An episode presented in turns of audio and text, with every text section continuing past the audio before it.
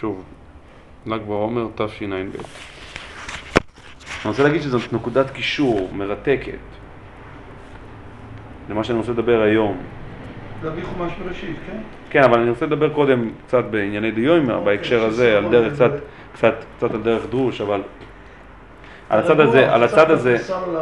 על הצד הזה, אה, בסוגיה הזו שהתחלנו לדבר בה בשבוע שעבר, הסוגיה של הפש, על הפשיטות לעומת המורכבות, פשטות לעומת מורכבות, מהי פשטות ומהי מורכבות. אז בשבוע שעבר באמת התחלנו לדבר פה בעניין הזה שבעצם העירום מייצג פשיטות, או בעברית יותר פשוטה, התפשטות. מהמם. הצד הפשוט. התלבשות לעולם מייצגת מורכבות. אני אגיד כמה מילים בהקשר של ענייני דיומא.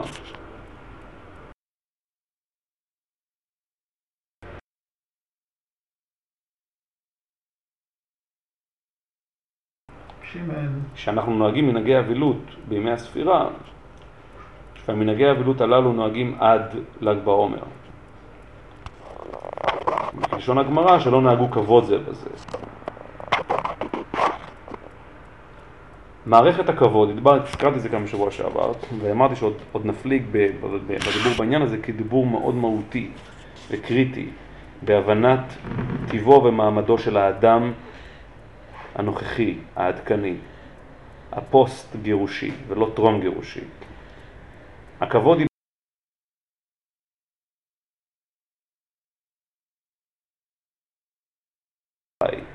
המורכבות של הגלוי לעומת הנסתר, של הפנימי לעומת החיצוני.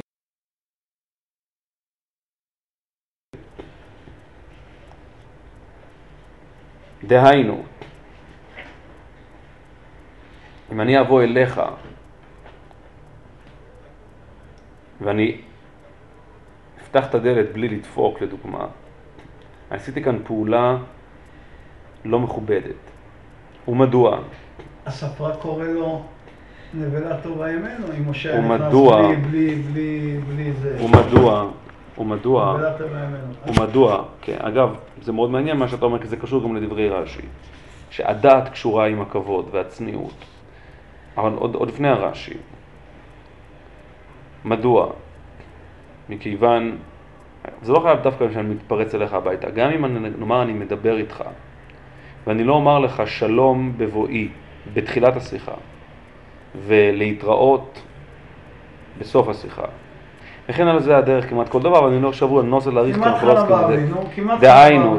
דהיינו. דהיינו, דהיינו,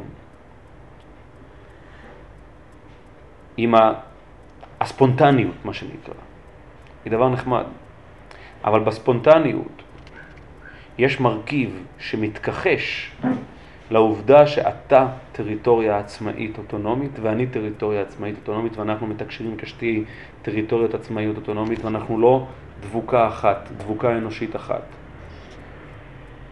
יש איזשהו משורר שאמר כולנו פיסה אנושית אחת, זה לא כך, אנחנו לא פיסה אנושית אחת, אנחנו הרבה מאוד פיסות שמתקיימות על פלטפורמות משותפות, פלטפורמה חברתית, פלטפורמה תרבותית, פלטפורמה לאומית, פלטפורמה משפחתית, הרבה מאוד פלטפורמות.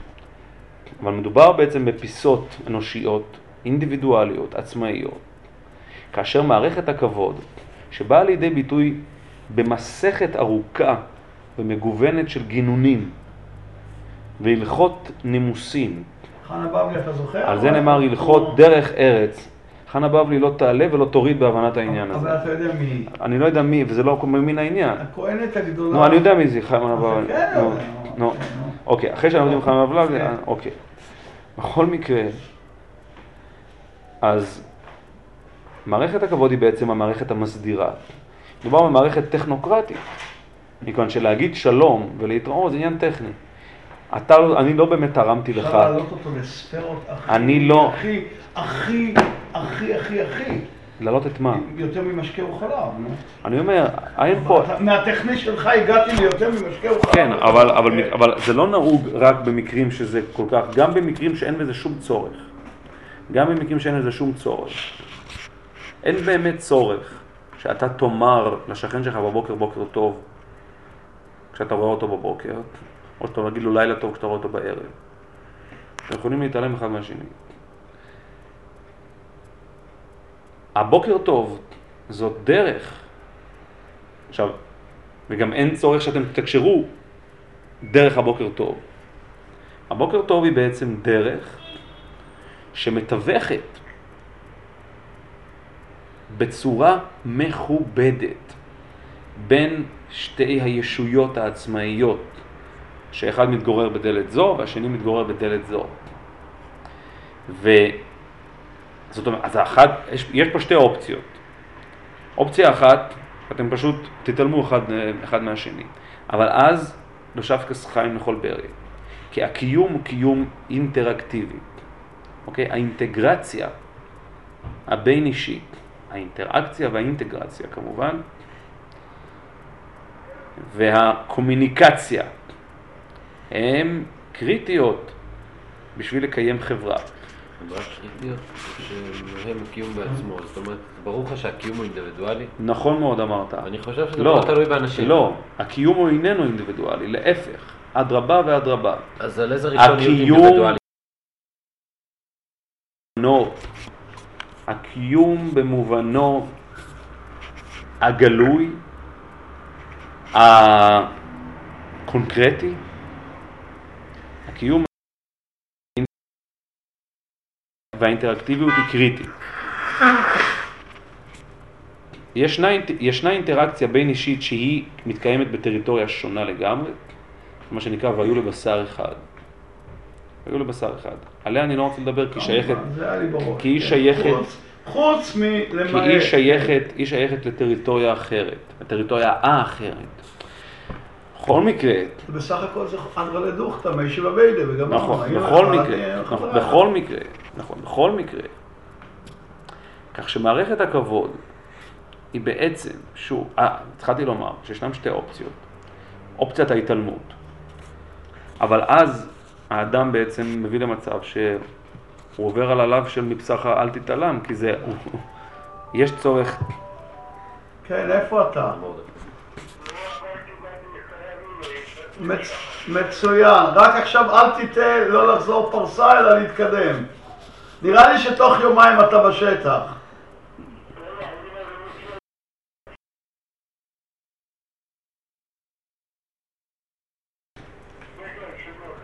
בסדר. בכל מקרה, שלום רבי מרדכי. כן, כן, מצוין. כן, כן. טוב, נו. בסדר. לקחתי כיוון בחזרה. יהיה שלום, רבי מרדכי, אתה, אתה, אתה, אתה בהקשב, אתה, אתה, אתה עמנו, ברוחך. בכל מקרה, שים אוזנך כאפרכסת, אה, תרתי משמע. תן לו מילה את הנושא. רק- אנחנו עוסקים פה בסוגיית הכבוד, אז תקשיב, תקשיב, תצטרף. בכל מקרה, לענייננו. אז יש את אופציית ההתעלמות, שזאת איננה אופציה. כי האדם לא יכול להתקיים בדלת אמותיו, להתבצר ולהתבדל ולמדר את עצמו בדלת, בדלת אמותיו וכך להתקיים, זה בלתי אפשרי. ויש את האופציה האחרת, וזאת אופציית האינטראקציה הספונטנית, כפי שאנחנו קוראים לה. דהיינו, דהיינו. מה זה? אני רוצה לקרוא לזה, טוב, תמשיך. איך? אני סתם, אני זיהיתי, הסתכלתי בשבועיים האחרונים וזיהיתי שהאנשים הספונטניים מנהלים שיחה. האנשים הלא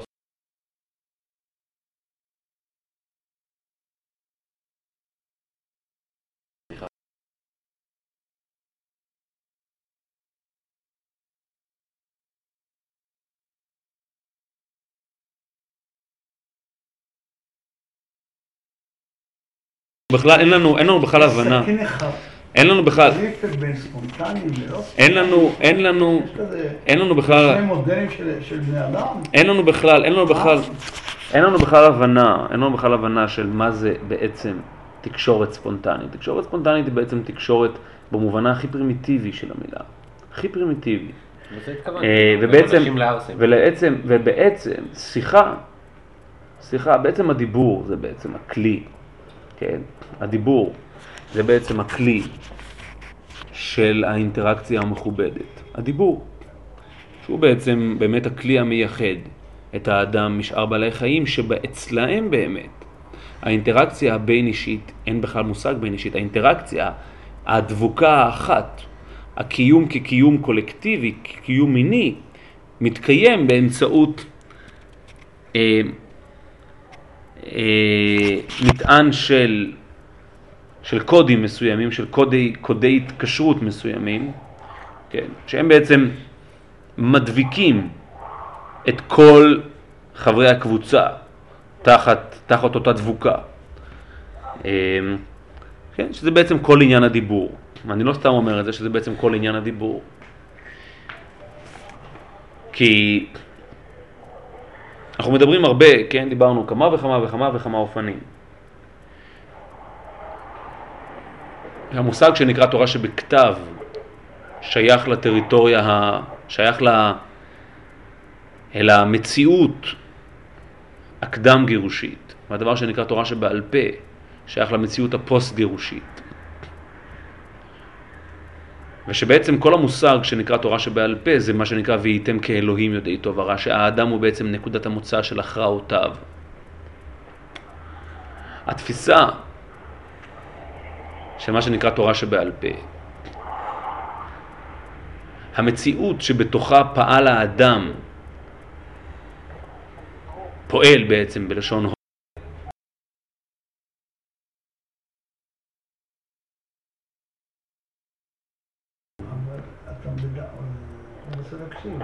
הוא מדבר, הוא... לא, הוא- שואל איזה טרמפ, את המקומות, נו. אה. הוא כל הזמן מחליף טרמפ, כל עשר דקות, בצומת אחרת, נו. כן, אז אפשר באמת להקשיב. מפריע לך? לא. בכל מקרה, הממוצע שלו זה בכל- אה, שבע שמונה טרמפים לפחות, נאמר, מגוש נפש. עד ליצהר, כן? בכל מקרה, בתורה שבכתב אין צורך לאדם לשוחח, אין צורך לאדם לדון. האדם בעצם נמצא תחת המטריה, תחת קורת הגג, תחת החסות האלוהית, והוא מקבל את הדברים ככתבם, פשוטו כמשמעו, ככתבם וכלשונם. במציאות הזו האדם נמצא בעצם במצב של דומייה. במציאות הזו בעצם האדם כביכול נמצא ברשותו של מקום, נמצא תחת החסות הזאת, כן? תחת, ב, תחת הטריטוריה, שהיא לא טריטוריה שלו, איננה טריטוריה שלו. להפך, האדם נמצא והוא הוא מקבל אותה כהווייתה, כנתינתה מסיני. תרס השם, בחלל, בחלל ההוויה של תורה שבעל פה. כן, בחלל ההוויה, ובלי הסיום של הקפיטל. בחלל ההוויה של תורה שבעל פה, כחלל, בחלל ההוויה של התורה שבעל פה, האדם בעצם מזדכה על מציאותו הפרטית, על מציאותו האוטונומית. ואו אז לא. מזדכה- מוותר על החלק הזה, או... לא, מזדכה הכוונה הוא מזדכה על ישות, על... החידוש של תורה שבעל פה היא בעצם הזדכותו של האדם על תורתו. מה זה, אוי. ת- תגיד את הפעולה, מה מה זה זיכוי? הזדכות. הזדכות הכוונה קנייה, רכישה, אה, כן? אבל אם זה הזדכות, פירושו שכבר יש לו, כבר מגיע לו, למה אתה משתמש במילה מזדכה? מזדכה הכוונה שהוא הוא ראוי למשהו אה, אוקיי, והוא כן. זוכה בו. זאת אומרת, הוא ראוי למשהו כי זה נובע באמת ממעלתו של האדם, זה נובע מ, מ, מנקודת הזכות שלו, מנקודת היתרון שלו. כן. האדם, זה הרי כל, כל הרעיון, שבעצם האדם מתבגר, האדם מתבגר. המסע של האדם מן התורה שבכתב ולתורה שבעל פה זה מסע של התבגרות.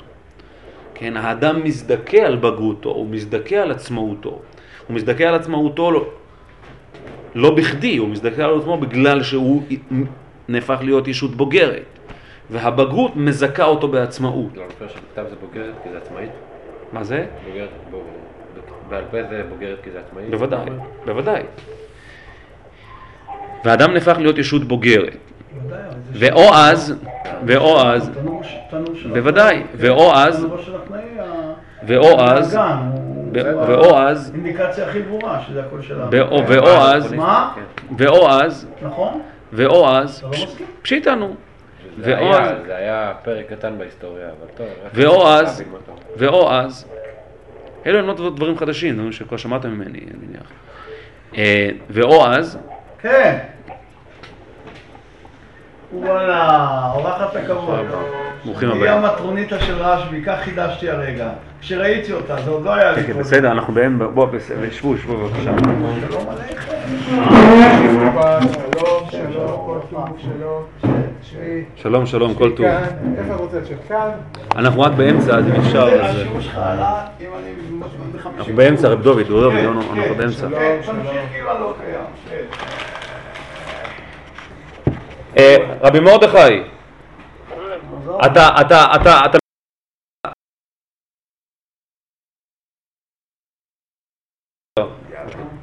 בכל מקרה,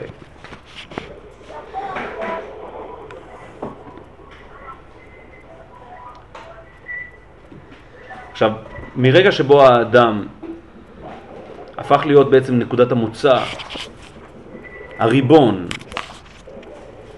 כן, להיות זה שסוברני בעצם לקבל את הכרעותיו, עצמאי. לא. סוברני? סוברני זה, לא, סוברני זה לא עצמאי, סוברני זה מוסמך? כן, זה התרגום המדויק. אוטונומי זה, זה עצמאי. סוברני זה מוסמך, הפך להיות מוסמך, להיות זה שמקבל את הכרעותיו. להיות זה שמקבל את הכרעותיו בכוחות עצמו. אז כפי שבעצם, כפי שבעצם הזכרנו, ב... כן, ב... כש... ב... במודל הזה, בדגם הזה, בדגם החברתי, בדיוק כפי שנכון בדגם החברתי, הקיומי, היומיומי, שמוכר לנו, שמצד אחד ברירת המחדל, האפשרות להתעלם מן הזולת ולחיות ולהתחפר בדלת, בדלת, בדלת אמותיך, תוך כדי התכחשות, תוך כדי התכחשות אל המרחב, תוך כדי התכחשות אל הזולת, היא בלתי אפשרית. ולא רק שהיא בלתי אפשרית, אין גם משמעות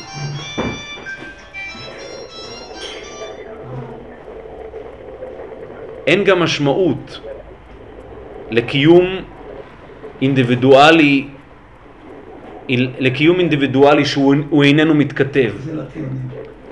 אין משמעות לקיום אינדיבידואלי שהוא איננו מתכתב עם זולתו. מכאן שהאינדיבידואל כשהוא לכשעצמו הופך להיות, כפי שאנחנו מדברים, כן, שבעצם, שבעצם... חלקת. לא. זה הרי מה שאנחנו מדברים כבר חודשים ארוכים, שבעצם כל הרעיון של בריאת האישה היא בעצם העזר כנגדו, בעצם היכולת שהאדם בעצם נחלץ מהקלסטרופוביה האישית שלו דרך זולתו. אבל ביתר שאת, ביתר שאת,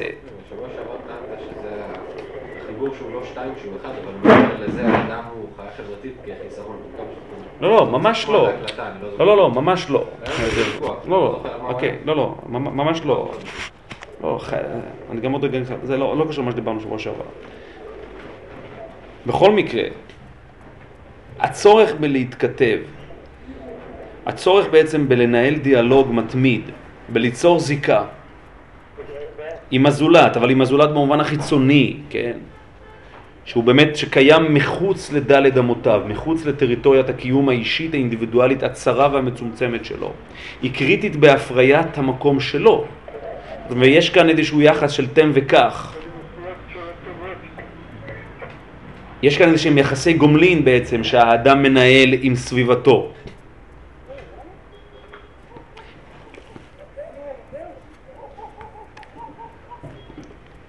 בכל מקרה, אז אופציית ההתעלמות היא בוודאי שאיננה קיימת. כך שברירת המחדל היא ללא ספק האינטראקציה, ההתקשרות, ההתכתבות, הדיאלוג. ואז רבי מרדכי, רבי מרדכי, כן, כן. אתה, אה, יש קצת, אה, אה, אתה, אתה מקשיב, אתה מצליח להקשיב, כי אנחנו, יש קצת, אה, קצת אני מקשיב בערך, אני אגיד לך... אז אולי, אז אולי אתה, תבוא לפה ותצטרף, אז תבוא לפה, כי, כי, כי זה עושה קצת רעש, רבי, רבי מרדכי. בסדר? אז, אז תבוא לפה ונתראה. בסדר, אז אנחנו נראה אותך עוד מעט. לא, לא.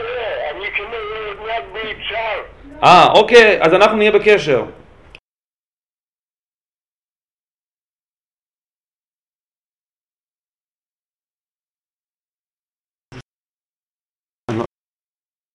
לא, הרעשים האלה בלתי אפשריים. אין בעיה. אצל מנחם ב-11 לשעות. מה היא? אצל מנחם בסדר.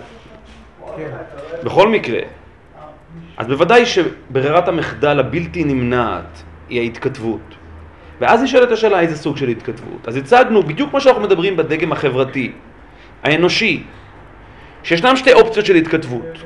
יש את אופציית, אנחנו נקרא לזה ההתקשרות, האינטראקציה הספונטנית, שאני צריך ממך משהו, לך יש חנות מכולת ואני צריך, ואני צריך אה, אה, שקית חלב, אני נכנס למכולת, אני לוקח שקית החלב, לא אומר לך לא בוקר טוב, לא שלום ולא להתראות, לא מה שלומך ולא שום דבר, לוקח את השקית חלב, משלם לך את הארבעה שקלים שעולה השקית חלב, הולך לביתי,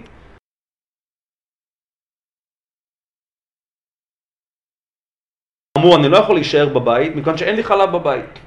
אני לא יכול, ובסופו של דבר אני לא יכול שיהיה לי גם את הרפת וגם את המחלבה וגם את הפרות וגם וגם וגם. אז יש בינינו הסדר קיומי, כך שבסופו של דבר ודאי שהאדם זקוק להתכתבות. ואני מדבר ברמה הקיומית האלמנטרית, הבסיסית. אז- התקשרות, לא התכתבות, התכתבות זה בכתב. רגע, לא, התכתבות, אני מתכוון, התכתבות היא במובן המטאפורי, כן? להתכתב, הכוונה להתקשר, כן? התקשרות. כן? ההתכתבות, האינטראקציה, כן? היחס, הדיאלוג. עכשיו, זו, אז, אז זאת לכאורה האפשרות. מה, הרי השלום שאני אומר לך בכניסתי, והלהתראות שאני אגיד לך בצאתי, לא יוסיפו לשקית חלב כי הוא זה, וגם לא יוסיפו לארבעה שקלים שאתה קיבלת כי הוא זה. אתה קיבלת את מה שאתה צריך בעד שקית החלב, שהואלת בטובך ל... להחזיק את החנות מכולת, ואתה אגב במקביל מקיים קשר עם חברה שעונה לשם תנובה, שהיא מקיימת קשר עם, המחל... עם, ה... עם החקלאים, וכן על זה הדרך, עד, עד אין סוף, איזושהי שרשרת אינסופית שכזאת. כך שאותו, אותם כללים בלתי כתובים של הליכות ונימוסין, מה שנקרא, לא תורמים בעצם לכאורה להתקשרות.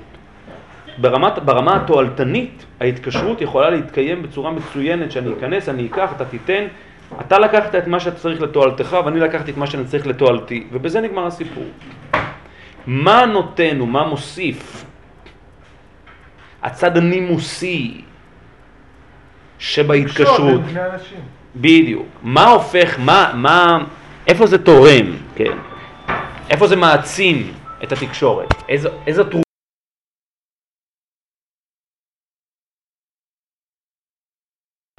ועקרון הכבוד הוא בעצם ההבנה וההפנמה המוסרית של בני האדם, שכאשר אני יצאתי מביתי והלכתי לביתך או לחנותך, זה לא ממש משנה, אנחנו מתקשרים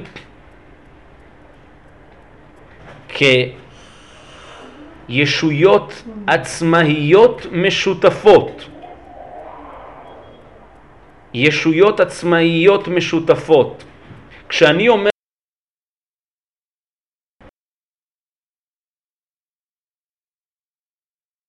האינדיבידואלית, האישית, המיוחדת שלך, אני מכיר ומוקיר את היותך עצמאית, אני ממש נותן הכרה, עכשיו, ממש סוג שאתם יכולים לראות בזה סוג של תקשורת דיפלומטית, דיפלומטיה, כן? מהי דיפלומטיה? דיפלומטיה היא בעצם תקשורת בין שתי ישויות, כן? מדינות, עצמאיות שמבינות שלשם השגת תועלת מסוימת, שתביא תועלת לשתי המדינות, יש צורך בהתכתבות, יש צורך בהתקשרות, אבל הדבר האלמנטרי בתקשורת דיפלומטית היא הכרה בזכות הקיום העצמאית של כל מדינה ומדינה, ולאחר שמדינה X הכירה בקיומה של מדינה Y, ומדינה Y הכירה בזכות קיומה העצמאי של מדינה X, או אז מתקיים התקשורת. עד כדי כך, רק דקה, המילה דיפלומטית היא באמת, היא, חשובה פה בהבנת המהות, סוד ההתקשרות, הדיאלוג שמתקיים בין בני אדם. כי כשאנחנו למשל רוצים להגיד שבני אדם הם לגמרי משתמשים בסיסמאות, והם לא, לא מספיק כנים וגלויים זה עם זה, אז אומרים אתה מדבר בדיפלומטיות. כן? דיפלומטיות היא באמת הדוגמת, דוגמת הקצה של תקשורת שהיא מצטעצעת אפילו. היא לגמרי מכסה על הרצון האמיתי. הכי לא אותנטי. הרצון האמיתי שאני רוצה להשיג ממך ואתה רוצה להשיג ממני, אני מדבר איתך בצורה דיפלומטית. אבל היסוד הדיפלומטי הוא יסוד מובנה ומחויב, ומחויב בכל תקשורת ובכל זיקה שמתקיימת בין בני אדם. אחרת, מדובר בתקשורת שהיא תקשורת בהמית, שהיא תקשורת שהיא על טהרת היחס הביולוגי של בין בני האדם, ולא היחס האנושי. הצורני אנושי, הצורני אנושי. כך, ש, כך ששוב, היעד של השגת החלב מבחינתי, והיעד של השגת ארבעת, ארבעת השקלים מבחינתך, הוא ללא ספק המניע. סיבה למסיבה. הרי זה לא שאני בא להגיד שאני באתי אליך למכולת כי רציתי להגיד לך בוקר טוב. אני לא מתחסד. לא, לא. אין כאן התחסדות מצידי שבאתי אליך למכולת כי נורא חשקתי בלהגיד לך בוקר טוב. לא. אני לא, אני לא מנסה לעטוף את זה באיזושהי הצטעצעות. באתי למכולת כי אני צריך חלב. ואתה לא נמצא במכולת בשביל שאני אכנס למכולת ואתה תגיד לי בוקר טוב. אתה. נמצא במכולת כי אתה צריך את הארבעה שקלים האלו. אין כאן, אין כאן הסתרה. אנחנו לגמרי כנים עם עצמנו.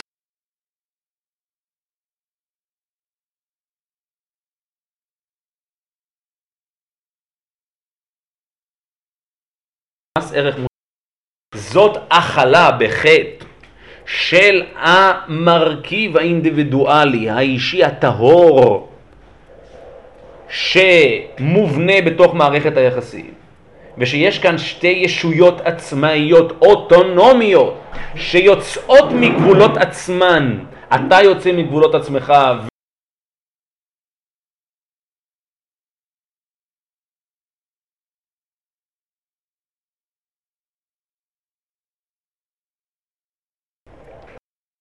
כבוד ההדדי, כבוד הדדי בתוך מערכת ההתקשרות, מערכת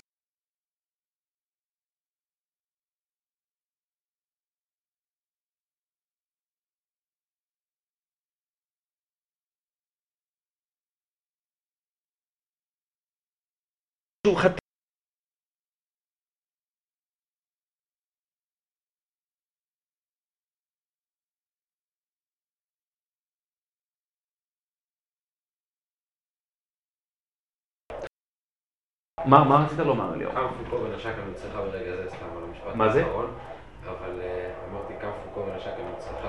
אוקיי. לא. אני באמת מאמין ברעיון הזה, לכן אני רוצה להבין, אתה קורא לכל נחמדות כבוד? כי כשאני נכנס לקיוסק של ארס, אני באמת רוצה... יש אני מכיר נחמדות- שהוא גם אדם, ובשם זה אני לא אדבר אליו מכובד, כי הוא לא יבין את זה בכלל, אז אני זורק לו או, פתיחה. מה שקורה. אמן, מה שקורה. נכון, מה. שקורה, שבני אדם משתמשים בטכניקה הזו בהרבה מאוד מקרים, אני אמרתי בדיפלומטיה זה דוגמה אחת, אבל ישנה גם דוג- דוגמה אחרת, שאנשים משתמשים בנחמדות ככסות, שהכל נהיה בדברו. אמן, ככסות, כתחפושת. אנשים בעצם מתחפשים, והנחמדות, כן, מה שנקרא מן השפה ולחוץ. העמדת פנים. העמדת פנים, בדיוק. כי הפנים, ויש כאן גם עניין שקשור גם לפנים, עניין יותר עמוק, שלא ניכנס אליו היום, בכל מקרה. כן, אני מסכים. וגם הספונטניות, אני לא יודע, גם הכרה לא, בספונטניות אין הכרה. אני אם לא אני אכנס לחנות המכולת ואני לא אגיד בוקר טוב, אני לא מכיר בעובדה שהמכולת היא שלך. ושאתה אדם שעומד בזכות עצמך, אני לא מכיר בך. זאת אומרת, רגע לפני שאני פותח איתך בהתקשרות שהיא לגמרי, אגב, לתועלתי, כפי שאמרתי. אני מכיר בך כישות עצמאית. זה, זה ספונטניות אחת, אבל אני לפני שבוע דיברתי, יצא לי לדבר עם אה, זוג אנשים. הוא דיפלומט? זוג, הוא דיפלומט מצרי, עובד בקונסוליה, והיא פלסטינאית, גרה ברמאללה. הוא דיפלומט, הוא מתחיל עם בדיחות, אתם היהודים, מגיע לכם אזרחות מצרית, משה רבנו, והיא מתחילה לקלל, אתם ישראלים, אבא שלי פליט בירדן, גנבתם לי את הבית. והתקשורת איתה הייתה, הייתה הרבה יותר טובה. לא יודע, אני ספונטנית. אמרתי, אני, אני לא, אני, שוב, אני לא אומר, ישנם אנשים... ישנם אלמנטרי, בסיסי, שבני האדם קיבלו על עצמם, של הכרה, אתה אומר. של יסוד ההכרה, יסוד, יסוד ההכרה, תקשורת בין בני אדם. עכשיו אני לא אומר, יש אחד שהוא יותר מדי, שהוא משתמש בזה, שהוא משתמש בצד הנימוסי כביכול, בצורה, בצורה מוקצנת, טוב. בצורה מוקצ, מוק- מוקצנת ומוגזמת, והוא הופך להיות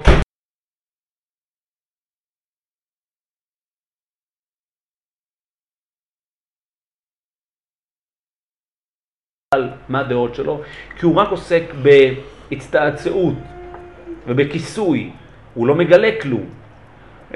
אבל בסופו של דבר, אני מדבר על הרובד הבסיסי. אבל מה שאני התחלתי לדבר פה על התורה שבעל פה, אותו עיקרון בדיוק שמתקיים בחללו של עולם, מה שנקרא, בעולם הגדול, מת, מתקיים גם בעולם הקטן, בהיכל בית המדרש. אותו אדם שכאמור מזדכה על בגרותו ויוצא מהקונכייה, מן הקונכייה החמימה והנעימה של מה שנקרא תורה שבכתב. אז אותו אדם מזדכה על תורתו ומזדכה על דעותיו ומזדכה על בחירותיו, כלשון הכתוב, והייתם כאלוהים, כאלוהים יודעי טוב ורע. גם אז הבירור, הבירור במובן הבסיסי ביותר, הפשוט ביותר, זוקק, זוקק התכתבות, זוקק הפריה הדדית, ואי אפשר לי, ל, אתה, לא, אתה לא לעולם לא תוכל להפרות את עצמך, בדיוק כמו שאתה לא מסוגל להגיע למצב שיהיה לך בכוס קפה גם קפה וגם סוכר וגם מים וגם חלב וגם אמצעי להרתיח את המים, רק בכוס קפה אחד. אנחנו יכולים לראות כמה צרכים, יש גם צורך מישהו שייצר את הכוס, מישהו שיביא את המים לפה וישאב אותם מהכינרת, ומישהו שייצר את הקומקום, ומישהו שיביא את ה... אתה איש המהפכה התעשייתית, פעם הכל היה... לא, אין, לא, לכן אני הולך דווקא, הכי, הכי פשוטות. זאת אומרת, ולכן אין לא, לפני אותו... המהפכה התעשייתית, היה צורך בתקשורת אינדיבידואלית. בוודאי, נו, רק- לא, זה- כן, אני מתעצבן על הדוגמה. אנשים צריכים... לא, בן אדם יכול לעשות חלקת ירקות קטנה ליד הבית של כל סוגי הירקות. התקשורת... אין-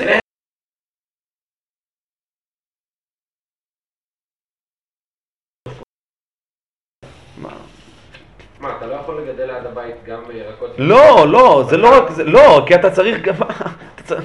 אגב, גם יתרה מכך, זה מתחיל גם מכך ש... כיש... אתה, כן, אתה לא, אתה לא, אתה צריך שיהיה לך, אתה צריך שיהיה לך כיסאות, אתה צריך שיהיה לך, כל, כל, כל, כל, מה, כל, איך שאתה לא הופך את זה. בכל מקרה. אז איך הבדואי רק במדבר הצורך לא צריך הנפשי הוא כלום? בבואה של זה, אבל... מה זה? הבדואי במדבר לא צריך כלום, מסתפק במועד, ואפילו אפילו לא חברה ויושב שם, עושה התבודדות אגב, כן. אני, אני אגב, אני אגב, אני אגב, אה, עולם, 180 מעלות. אגב, אגב, אין ספק אגב, אתה אפרופו מה שאתה, מה שאתה מעיר, שבני האדם בעידן, בעידן הקדום היו הרבה יותר מיזנטרופיים, כן, היו הרבה פחות, כן, אה, אינטראקטיביים. מיזנטרופ זה שונא אדם או לא? לא, נזקק לאדם? לא, סוציופט זה שונא אדם. מיזנטרופ זה לא, הוא לא, הוא לא, הוא לא, הוא לא, קשה לו עם חברת בני אדם. קשה לתקשר. אין ספק שהעידן המודרני הוא עידן ההתכתבות, כן, אפרופו עידן פריחת האינטרנט וכולי. אבל אה, זה, זה, זה נושא לכשעצמו, אנחנו לא, לא, רק לא נגיע לשום מקום אם אנחנו נמשיך, קצת אנחנו מבוססים, אני רוצה קצת אה, להמשיך.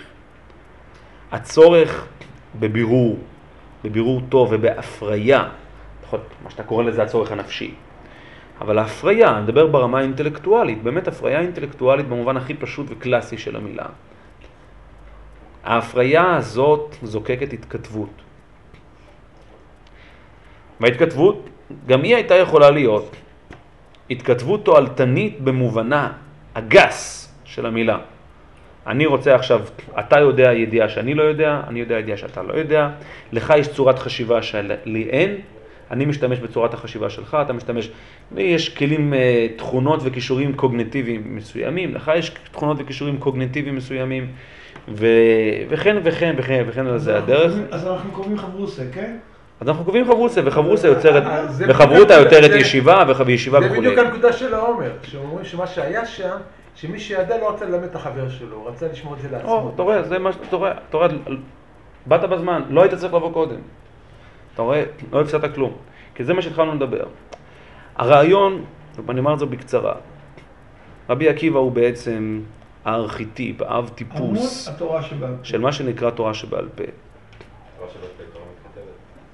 תורה שבעל פה היא תורה, בדיוק, היא תורה מדברת. היא תורה מדברת, והדיבור עניינו כבוד. והדיבור עניינו כבוד.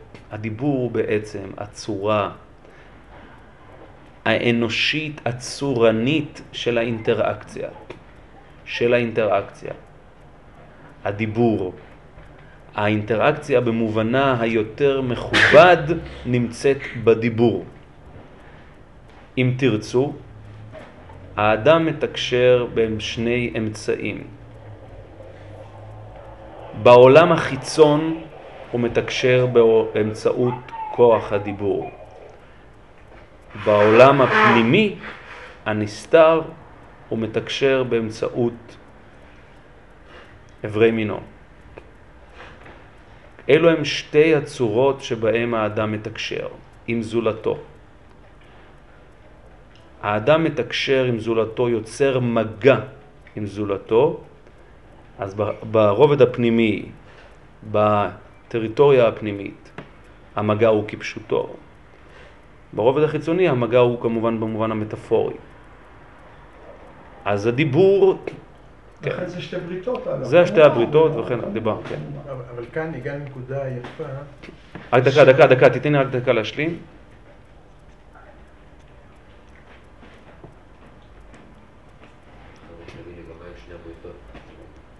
ברית הלשון וברית המאור. ב- כן, בכל רק דקה. אני, אני קצת מדבר דברים קצת בצורה... המילה התחתונה והמילה העליונה. נכון, כן.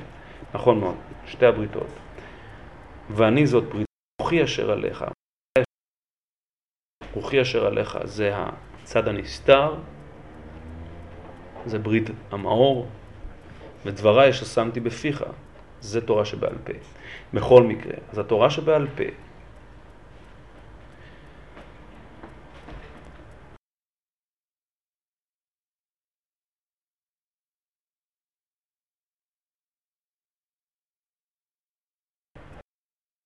ואקום שנוצר בעקבות הגירוש. אותם, ה- אותה, אותה החשיכה, במחשכים הושיבני כמתי עולם. תלמוד בבלי. אז הוואקום הזה, הריק הזה שנוצר, הוא ריק שאין מוצא לאדם למלא אותו, אלא באמצעות הדיבור. ובאמצעות הדיבור, ובאמצעות הדיבור האדם יוצר וממלא מחדש. את הווייתו, אבל הוא ממלא אותה בצלמו, בצלמו ובכדמותו ממש. כעת כך, רבי עקיבא שהוא באמת נתפס ומסומן כקו פרשת מים שבין תורה שבכתב לתורה שבעל פה. שמשה רבינו, שהוא הביא תורה שבכתב, מתקנא בו. הוא מתקנא בו מכיוון שרבי עקיבא דורש את תורתו שלו. משה רבינו מדבר, והדיבור הוא דיבור של אלוהים. אלה הדברים. כל חומש דברים שמשה רבינו מדבר, זה בכלל לא דיבור שמשה רבינו מיוחס למשה רבינו. הגם שזה לגמרי מונולוג שמשה רבינו נותן בפני בני ישראל. אבל המונולוג הזה הוא מונולוג שזכויות היוצרים עליו. זה בשמי שמיא. לעומת זאת, רבי עקיבא, שהוא דורש תילי תילים של הלכות על כל קוצו של יוד. אגב, אותו רבי עקיבא, ורבי עקיבא הוא באמת אבי זה שבאמת הגדיר זו. כן. כמה וכמה, דוגמה יותר, בכמה וכמה מקורות, אבל דוגמה יותר מובהקת זה על הכל נתון והרשות נתונה. זאת אומרת, הכל צפוי והרשות נתונה. הנקודת המסגרת, רשות במובן של טריטוריה ובמובן של סמכות, כן? הענקת רשות. סמכות וטריטוריה, כן? אה, אוטונומיה, סליחה, כן? טריטוריה אוטונומית, הרשות הפלסטינית. רשות היחיד ורשות הרבים. כך שרבי עקיבא הוא, הוא האדם הראשון שכאילו כביכול, הוא לא האדם הראשון ממש, כן, אבל הוא באמת שנקודת שיא של תורה שבעל פה, וכך הוא נתפס אצלנו, באמת שאנחנו אומרים ש... כן, אם יהיו כל חכמי ישראל בצד זה, ורבי עקיבא בצד אחר, רבי עקיבא מכריע את כולם. הלכה כרבי עקיבא בכל מקום, הלכה כקרח הזה בכל מקום.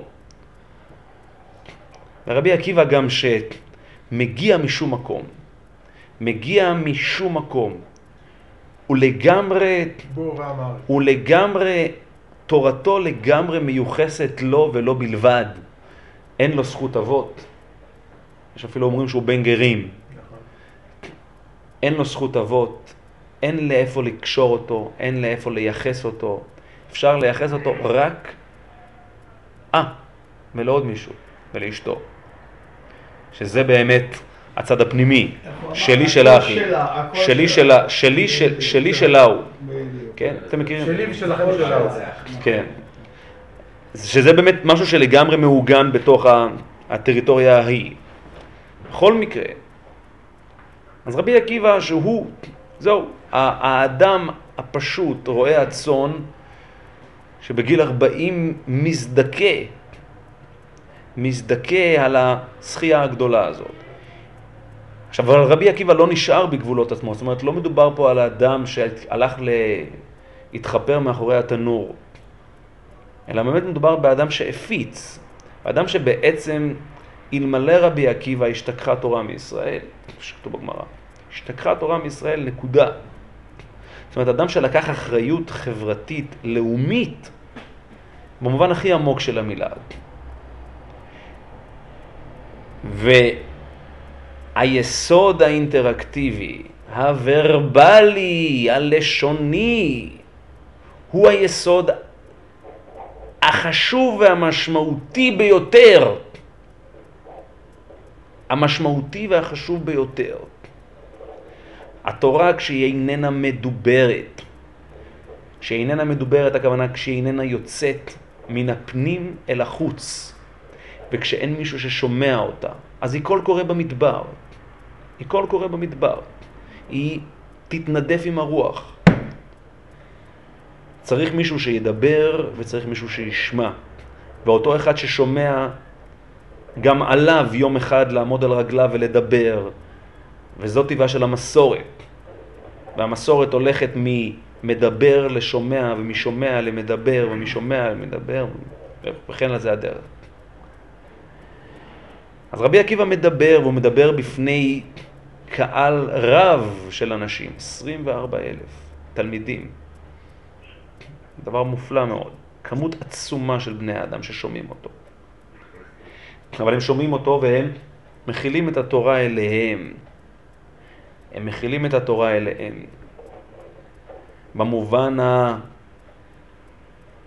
קשה להגיד, אבל האגואיסטי של המילה. רכושנות רוחנית. נכון מאוד, נכון מאוד. נכון מאוד, נכון מאוד. במובן האגואיסטי, ואגואיזם הוא משהו שמאיים על היסוד הדיאלקטי האנושי. אבל יותר ממה שהוא מאיים על היסוד הדיאלקטי האנושי, הוא מאיים על נשמת אפה של תורה שבעל פה. ממש נשמת אפה של תורה שבעל פה. ו... והחוסר כבוד, חוסר כבוד. עכשיו, זאת אומרת להבין, זאת אומרת, הם עשו שימוש בתורה שבעל פה כנגד עצם המטרה של תורה שבעל פה. אני שוב, אני רוצה עוד פעם להדגיש את ההבדל שבין תורה שבכתב, תורה שבעל פה.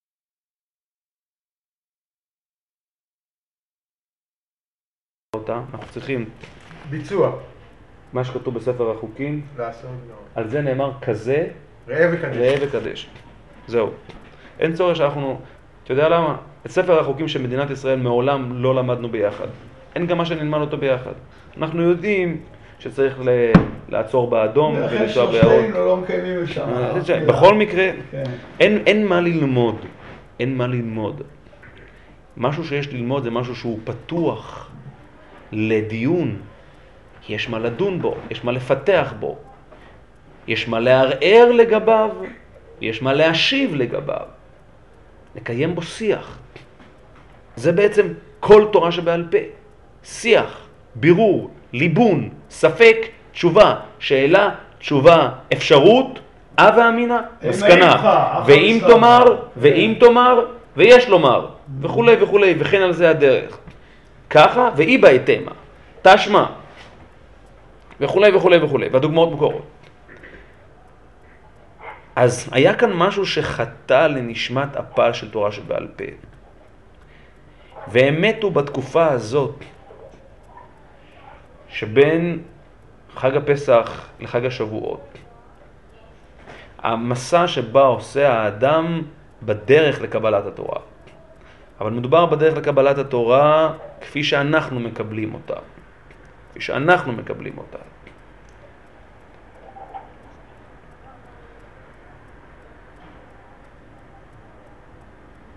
עכשיו אני קצת אכנס קצת יותר, התחלנו לדבר על יש כך. כאן שאלה מעשית.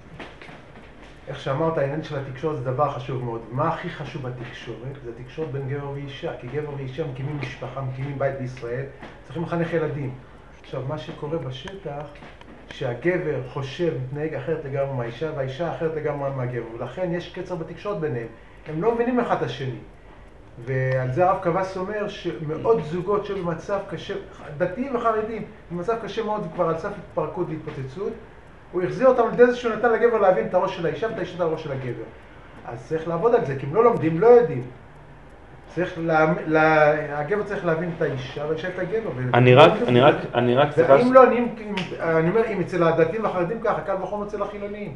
אז חייבים... אה, אז אני רק רוצה, אני רק רוצה, אני רק רוצה להעיר, כל מה שאתה אומר דברים נכוחים וטובים, שהנושא של תקשורת בין גבר לאישה הוא לא נכנס למה שאני דיברתי לגביו, כי התקשורת. בדיוק, התקשורת של גבר ואישה מתקיימת. בטריטוריית קיום אחרת.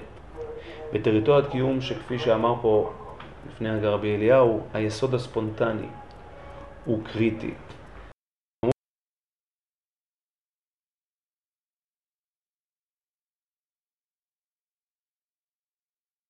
היסוד הספונטני בוודאי ככל שהתקשורת בין גבר לאישה הופכת להיות אינטימית יותר, אז היסוד האינטימי הזה, היסוד האינטימי הזה, אני אגיד גם יתרה מכך,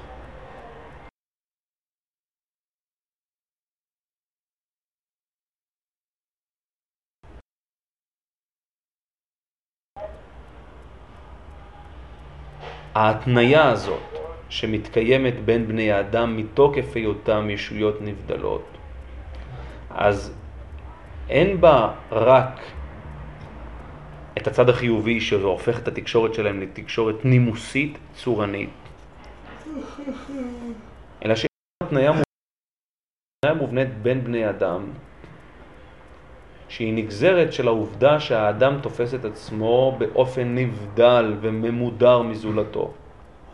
אחת התופעות היותר, אחד הסימפטומים, אם אפשר לקרוא לזה כך, אחד הסימפטומים היותר מובהקים לכך,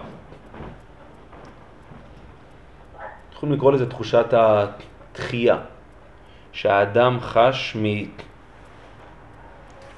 מאינטימיות יתר עם זולתו. כן? האדם, יש דברים, ש... דברים שהם אינם תקפים, אמורים לפחות, שלא להיות תקפים בין האדם, בין, בין איש לאשתו. והמדד לבחינת האינטימיות היא באמת מדד של כמה התניה הזו קיימת.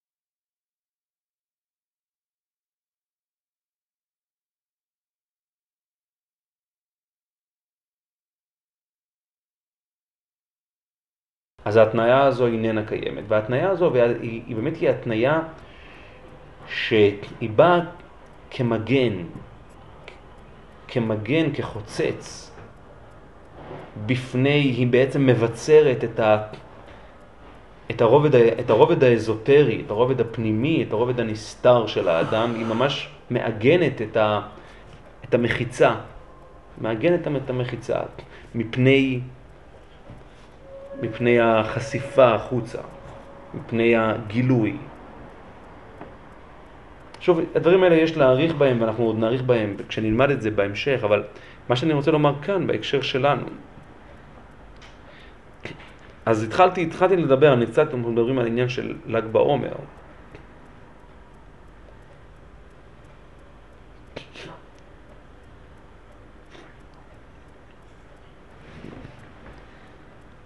זה ידוע, כן? זה, המהר"ל מעריך על זה רבות, אבל זה מופיע עוד לפניו, שהספירה מתחלקת לשני חלקים. לב טוב. לחלק הראשון, שזה לב, ל"ב, ולחלק הטוב, שזה 17, 17 הימים שמל"ג בעומר עד חג השבועות. לא צריך להיות מתמטיקאי גדול גם בשביל לדעת של"ב זה הערך המספרי של כבוד. כ', ב', ו', ד', זה ל"ב. וזה באמת הצד, הצד המתגלה, כן.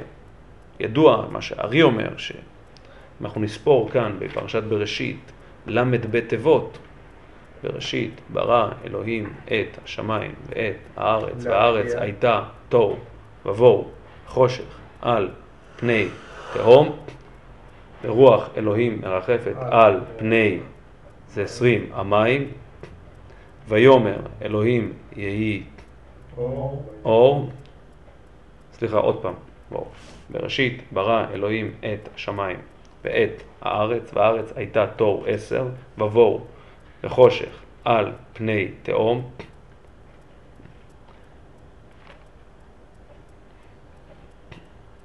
אתה ב-15. 15. 16, ברוח ה-16.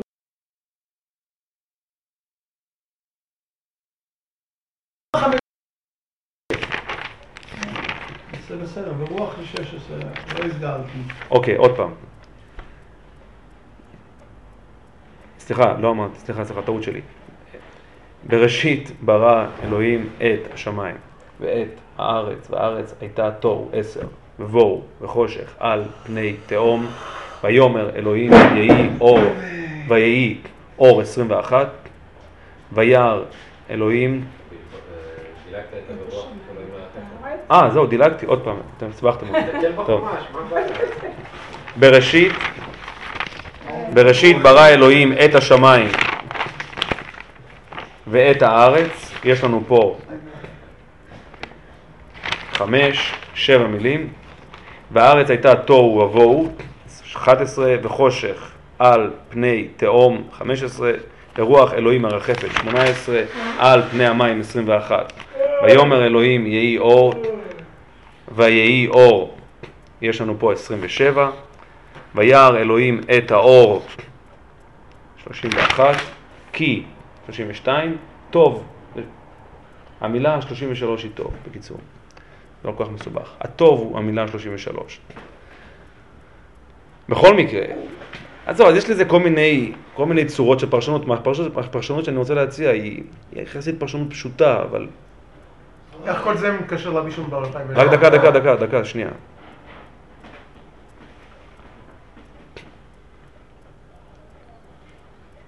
החלק הזה, נקרא לו החלק הגלוי. החלק הגלוי. חלק שבה התורה מדוברת בצורתה הלוגית, הרציונלית. זה מה שנקרא תורה שבעל פה. ובחלק הזה ההתכתבות, הדיאלוג הוא קריטי. הדיאלוג הוא קריטי. הדיבור, הדיבור הוא קריטי. ואם הדיבור לקוי, ואם הדיבור פגום, הדיבור פגום הכוונה שהכבוד פגום. הכבוד פגום. דהיינו, אם זה לא נעשה, בהמשך למה שדיברנו פה בשבוע שעבר, כי אנחנו לומדים פה את סוגיית העירום ואת סוגיית הלבוש. אם הדיבור הזה נעשה באופן שהוא לא לבוש, אין את המלבושים, השלום והבוקר טוב והתודה רבה והבבקשה והמה שלומך וטוב תודה. השאלה אם זה אמיתי או הן- אוטומטי טכני. אז זה אמרתי, שלפעמים המלבושים הופכים להיות תחפושת, אבל העיקרון של המלבושים, העיקרון שבסופו של דבר, מה הצורך להזדקק לתחפושת כלפי מישהו בגלל שאתה מכיר בו כמשהו? נכון, בדיוק. הדיבור, המ... הדיבור המולבש, הדיבור הלבוש, זה בעצם הדיבור המכובד, המכובד. אבל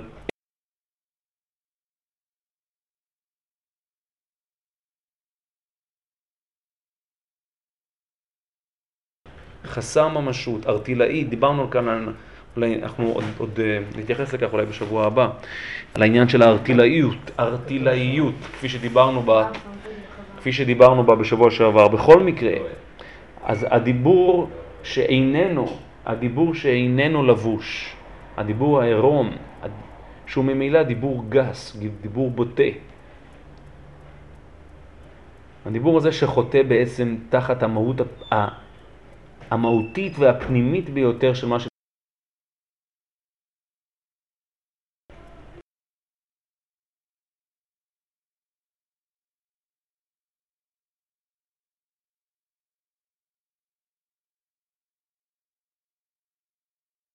היה איום שהוא איום אמיתי על, על האסכולה הזאת, על האסכולה הזאת שנקראת רבי עקיבא. זה ממש אסכולה. הוא הקים אסכולה, הוא הקים בית מדרש. הגמרא אומרת שנשארו רק חמישה, מתוך 24 אלף. האסכולה הזו, התנועה הזו, המובמנט הזה, היה קיים בסכנה אמיתית. תחשבו, מתוך, אני לא יודע כמה זה, איזשהו פרומיל, חמישה מתוך 24 אלף, זה אחוז אפסי. רבע פרומיל. היא בעצם חייבת להיות תנועה, כי הוא לא לומד 24 אלף אנשים. בסדר, אוקיי, בסדר. תנועה. בכל מקרה, אגב, תנועה לא יכולה להיווצר אם אין דיבור, וברגע שהדיבור היה לקוי, אז ממילא התנועה בעצם, היה כאן משהו ש...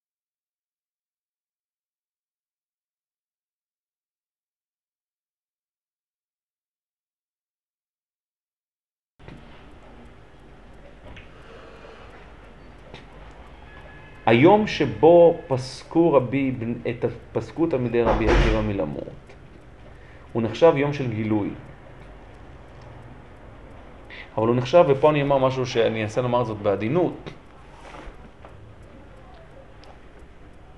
אני אומר פה אמירה מאוד, שהיא, למי שמתבונן, היא אמירה די טריוויאלית, בהבנה של מה שנקרא תורת הנגלה, לעומת תורת הנסתר. כהמשך לגילוי, גילוי ונסתר. גילוי ונסתר. טריטוריית, טריטוריית האקזוטרי, החיצוני, החשוף, המתכתב, הדיאלוגי וטריטוריית הפנים.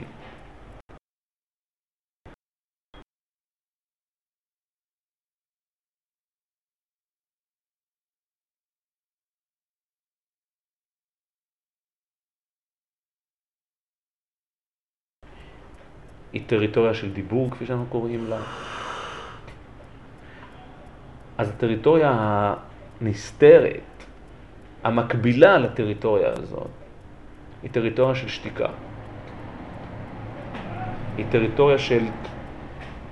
שבה האדם תופס את הדברים דרך הכלים היותר פנימיים, קו נטוי אינטואינטיביים שלו.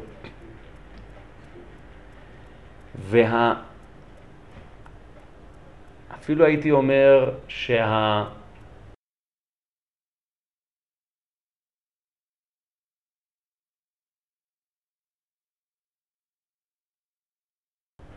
אל הבנת הדברים, או אפילו, לא אפילו, כן אפילו. הוא הוא לא אפילו, שייך הוא לזה. אפילו לא, הוא אפילו מאיים עליו. כן, הוא גם לא שייך לזה. יאוין במסכת חגיגה בדף ה', איפה אתה מצביע על חוסר? מה כתוב? המדרשי? על אין דורשין וכו'. מה? האם דורשים זה בדף ה'? רבי יהודה. דף ד', איפה זה? אז זה הרי מתחיל הפרק ש', מתחיל רק. סליחה, אז טעות שלי. י"ג אולי, סליחה, י"ג, י"ג, י"ג, סליחה. בחגיגה, מה? כן, כן. למה השיח הבית מדרשי הוא שיח לא... לא לא אותנטי? מכיוון שהבנת הדברים היא אינה דרך דיבורם, אלא דרך הפנמתם. וההפנמה... במנוחס חפצי את השתיקה, אתה הולך לדבר על זה עכשיו? לא, אני לא? כאן, לא, אני... זה לא. שייך אבל? נכון, יכול להיות, כן, אבל אני דווקא רוצה לדבר על דמותו של תלמידו של רבי עקיבא בהקשר הזה. שאני לא, אני לא מבין בתורת הנסתר, אני לא, לא מתעסק בזה, ואני לא, אבל אני יודע שהרעיונות של תורת הנסתר הם רעיונות שהאדם זוכה בהם דרך שתיקה ולא דרך דיבור. זאת אומרת, דרך ודרך התחוללות שהיא התחוללות מאוד פנימית, אינטימית שלו.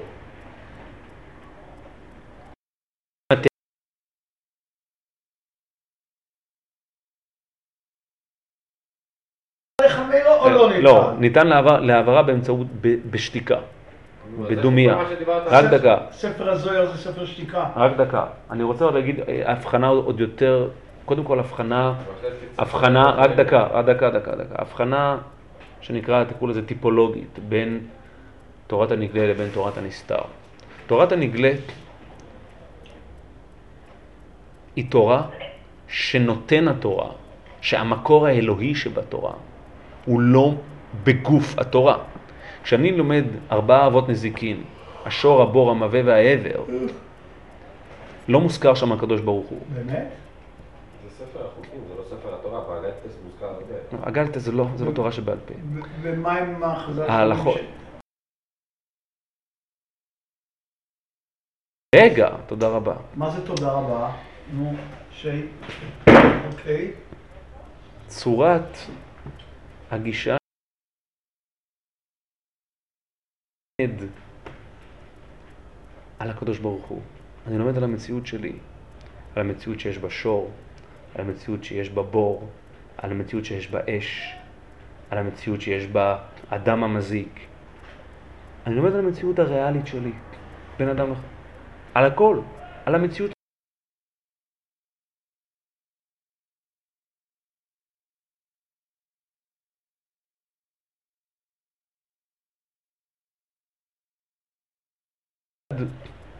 לחיוב הדברים או לשלילתם. והדברים חייבים לעמוד באמות מידה רציונליות אנושיות. וכן על זה הדרך כל הלכה מתורה שבעל פה שאתה, שהאדם לומד. זאת הלכה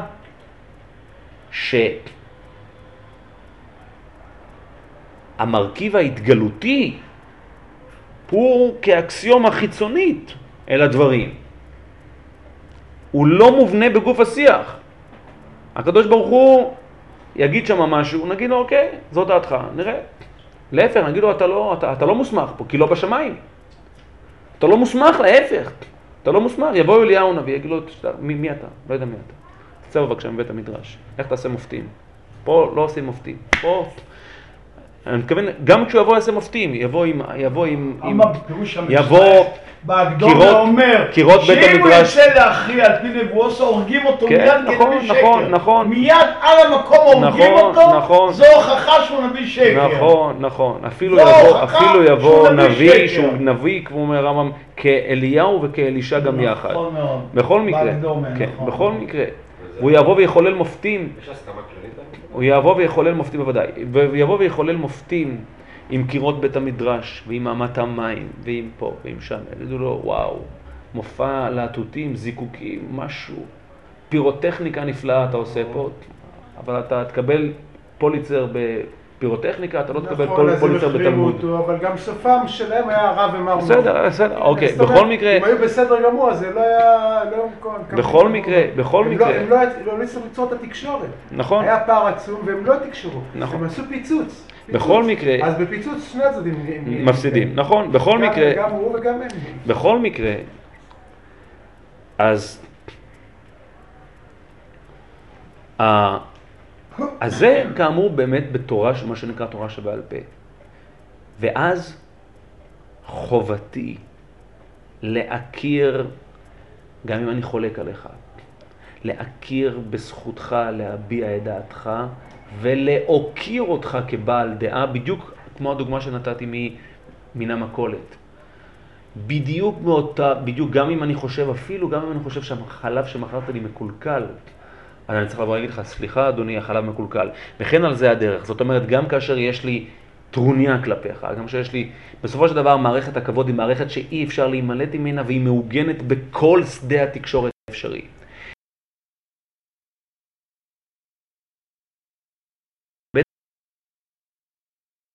בך כישות עצמאית ושזוהי דעתך, ממש במובן הכי פלורליסטי של המילה. זאת אומרת, זוהי דעתך, ובאשר זוהי דעתך, עליה, עליי לכבדה. חופש הדעות. בהחלט, באשר זוהי דעתך, כי יש לך את הזכות להביע דעה בדיוק כמו שלי יש זכות, אגב, בדיוק באותה מידה שיש לי גם את הזכות לעמוד על כך שזכותי להביע את דעתי. בכל מקרה, זה שייך אל מה שנקרא, תורה- קראו לזה תורת הנגלה. התורה האקזוטרית, החיצונית. התורה, מה? אקזוטרי זה ההפך מפנימי, מגולה. לא... מה? אזוטרי זה לא שזה. לא, זה פנימי, כן? אזוטריה זה כל תורת הקבלה, זה נקרא אזוטריה. כמו מבחן גם. כאילו בכל מקרה, כן. כן, בכל מקרה, אז זה שייך, זה שייך אל המרחב הזה. המרחב, המרחב, יוחאי. כן, המרחב שכנגד, הנה אנחנו מגיעים לדבר על תורת הנסתר. בתורת הנסתר, כל התורה הזאת, בעצם במה היא עוסקת? היא עוסקת בלימוד המקור בעצמו, בלימוד עצם ההתגלות, צורת ההתגלות, צורת ההשתלשלות, בלימוד עצם הזיקה שמתקיימת בין העולם, בין האדם, לבין נקודת ציבור. תורת הקבלה. כל תורת הקבלה. תורת הקבלה בעצם הופכת את הלימוד, הופכת את המקור של הלימוד לעצם הלימוד. עצם הלימוד. לומדים את תיאוסופיה, חוכמת האלוהות. לומדים חוכמת האלוהות. לומדים, אבל לא רק חוכמת האלוהות, לומדים, לומדים, לומדים את, לומדים, הניסיון הוא להתחקות ולהבין את עצם הזיקה. זו בעצם כל תורת הקבלה. אם מותר בחצי הזיקה. מילה, הזכרת את הארי, כמדומדי מנעוריי, שיש עוד ארי. כמדומדי שזה הארי, עוד אחד, כן? יש הרבה שהספקתי לשכוח. עוד אחד, נדמה לי שזה הארי, ידיעה. שזה ההעברה, עוברים מלימוד התורה לאלוקות, מה שהרגע אמרת, זה מתבטא, מ- עוברים מהתעסקות באות ב' לאות א', מהתעסקות מהבראשיש, שזה התרא, להתעסקות באלף, שזה הנויכי. אתה מכיר דבר כזה? זה מן המפורסמות, אבל יכול להיות. ששורשו בארי. יכול זה להיות. וורט מאוד מפורסם. כן, אני שמעתי את הוורט הזה מאוד משהו. כן, מאוד מפורסם. נדמה לי שמקורו... יכול להיות. יכול להיות. אני, אוקיי. אני לא נכנס ל... מה- זה- זה לא טוב כן? כן, כן, זה, מה, זה, זה כן. לא טוב? כן, כן, זה כן. כסימבול, כסמל. כן, נכון, מסכים איתך. אוקיי, אוקיי. מסכים. בכל מקרה, רבי שמעון בר יוחאי, איפה הייתה פה ההצלה? באופן אירוני, כן? מאיפה הייתה פה ההצלה? מה בעצם כל חגיגת? הרי אנחנו מציינים בל"ג בעומר שני, שתי, שתי התרחשויות מקבילות. ההתרחשות האחת זה שפסקו מן המות. וההתרחשות השנייה, הסתלקות שמסורת רשב"י. היא בידינו, הסתלקות רשב"י. הסתכלות רשב"י לכשעצמה היא איננה, היא איננה הסיפור. הגילוי של הראש של ההידרה, נו. אה, נכון, הגילוי שיש לנו מסורת, מסורת היא בידינו, שביום הזה התגלה בעצם הבשורה הזאת. ואיפה איפה הקו שנמתח בין שתי ההתרחשויות הללו? איפה הקו, ש... איפה הקו המשותף? שתי ההתרחשויות הללו בעצם מספרות את הדבר והיפוכו. רשב"י הציע תורה שבה, אני אגיד,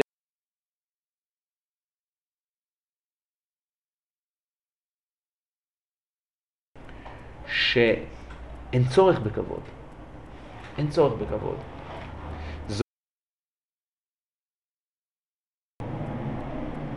האדם נכנס פנימה, פנימה, פנימה, במובן, ה... ביידיש אומרים אימיש. במובן, אימיש. במובן הכי עמוק ורב משמעי של המילה. הוא נכנס פנימה, הוא לא יוצא החוצה. וכשאדם עם עצמו, אין צורך בדיבור. אדם שמדבר עם עצמו, על פי רוב הוא יושב במקומות מאוד מסוימים שמיוע... ש... ש... שמיועדים, שמיועדים מיועדים לאנשים מהסוג הזה. חשבתי שהתכוונת לגיל שהוא נכנס בתוך האלוקות. לא התכוונת זאת. הוא נכנס בעצם, הוא נכנס פנימה, מה? הוא נכנס אותו פנימה, דבר? וזה אותו דבר? כן, הוא נכנס פנימה, הוא נכנס פנימה, הוא בעצם,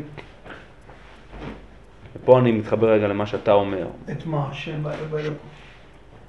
אם בטריטוריה החיצונית הוא נפרד, הוא הופך להיות אוטונומי, עצמאי, אוטונומי ועצמאי, כן, בשפה, בשפה העברית, המילה דיבור משמעה שליטה, כן, ידבר עמים תחתינו ולאומים תחת רגלינו. דבר אחד לדור ולא שני דברים לדור. ידבר עמים, כן. דבר, מה? נכון? הדיבור בעצם היה האופן שבו האדם שולט. שולט. הוא, הוא זה שקובע. רב יהודה החבר שהייתה אותה האדם- מלכות, אז קראו לו ראש המדברים. כן.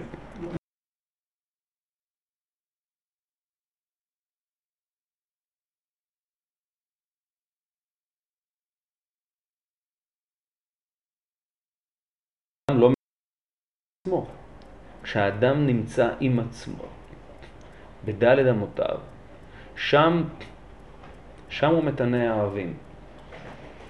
שם הוא מתנה האהבים, הביאני אל בית היין, כפי שאומר שלמה המלך, ודגלו עליי אהבה. תגיד, זה מקום-. הביאני המלך חדריו, תעזור. נגילה ונשמחה בך. הביאני המלך חדריו. מהמם. זה שיר השירים, זה המקום של שיר השירים. זה המקום, ש... המקום של השיכרון חושים. המקום של השיכרון חושים. אין פריבילגיה לאדם להיות בשיכרון חושים כשהוא, כשהוא מתקיים באופן פרונטלי, מה זה פרונטלי? ש- מי... הוא מייצג, הוא לעומת, לעומת. כן, בפרונט. מהמם. שם זה המקום שבו האדם מתפשט. אין מקום למלבושים. שם זה המקום של הארטילאיות. הזכרנו כאן בשבוע שעבר, אני אומר זאת כרגע בקצרה. את דברי התרגום, כן, דברי האונקלוס. כן, והיו בני, והיו, למדנו כאן את הפרק ב', פ- פסוק כ"ה, והיו שניהם ערומים, האדם ואשתו, ולא התבושש. הוא אומר התרגום, הוא אומר האונקלוס. והבו תרוויון ארטילאיין, ארטילאיין. ואנחנו יודעים שהארטילאי, אגב, אה, במשך השבוע קצת אה, נכנסתי לעובי הקורה, אולי נדבר על כך, לא, לא, לא השבוע, על מבחינה אטימולוגית באמת, איך... זה הרי, כן, ארטילאי זה מופשט, וזה עירום. אנחנו יודעים שמופשט זה גם מופשט, אבל גם, גם מופשט, עירום, וגם פשוט. וגם אבסטרקט, כן? מופשט, ארטילאי. הארטילאיות בקיצור, בוא נאמר זאת בקצרה. האדם רואה רק דרך מלבושים. דהיינו דבר שהוא נטול לבוש ובלתי נראה. הוא בלתי נראה במובן הזה, הוא לא שייך לשדה הראייה הנורמטיבי, המתוקן. זה לא שאדם, כשאם אדם הולך ברחוב לא רואים אותו. רואים להפך, הוא, הוא לא מתגלה בצורה, ב, על פי התקנון של הגילוי, על פי סדר הגילוי, על פי מתכונת הגילוי הנכונה, המכוונת, הנורמטיבית.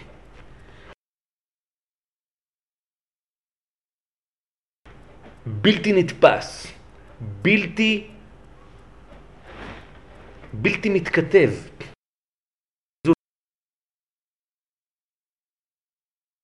הוא לא מדבר איתי. העירום של זולתי לא מדבר איתי. העירום של, העירום של האדם אמור להתכתב רק בטריטוריה אחת, במרחב מחיה אחד. צר ומצומצם. העירום הוא איננו מדבר. הוא לא מדבר, הוא לא אומר כלום. הלבוש מדבר. הלבוש, אני רואה אותו דרך הלבוש, אני מאפיין אותו דרך הלבוש. זה מאפשר לי לסווג, לקטלג, להבין יותר. הלבוש הוא משהו שהוא לחלוטין מובנה בתוך המערכת ההתקשרות המכובדת בין בני אדם. העירום לא מדבר אליי, זה לא מדבר אליי. כאשר אני רואה דבר מופשט, אני בעצם רואה משהו בלתי נראה. דיברנו כאן בשבוע שעבר. שירה, מה ההבדל בין שירה לבין פרוזה? שירה היא לא מדברת, האדם לא, לא בא לחברו ומדבר אליו דרך שירה, הוא מדבר את עצמו. כי זה לא, כי זה לגמרי איזשהו רפלקס של תחושות, של רגשות, של הבנות מופשטות שמתקיימות בחלל מוחו פנימה או, או, או, או נפשו פנימה. ויש לזה איזשהו... אז, אז דיברנו.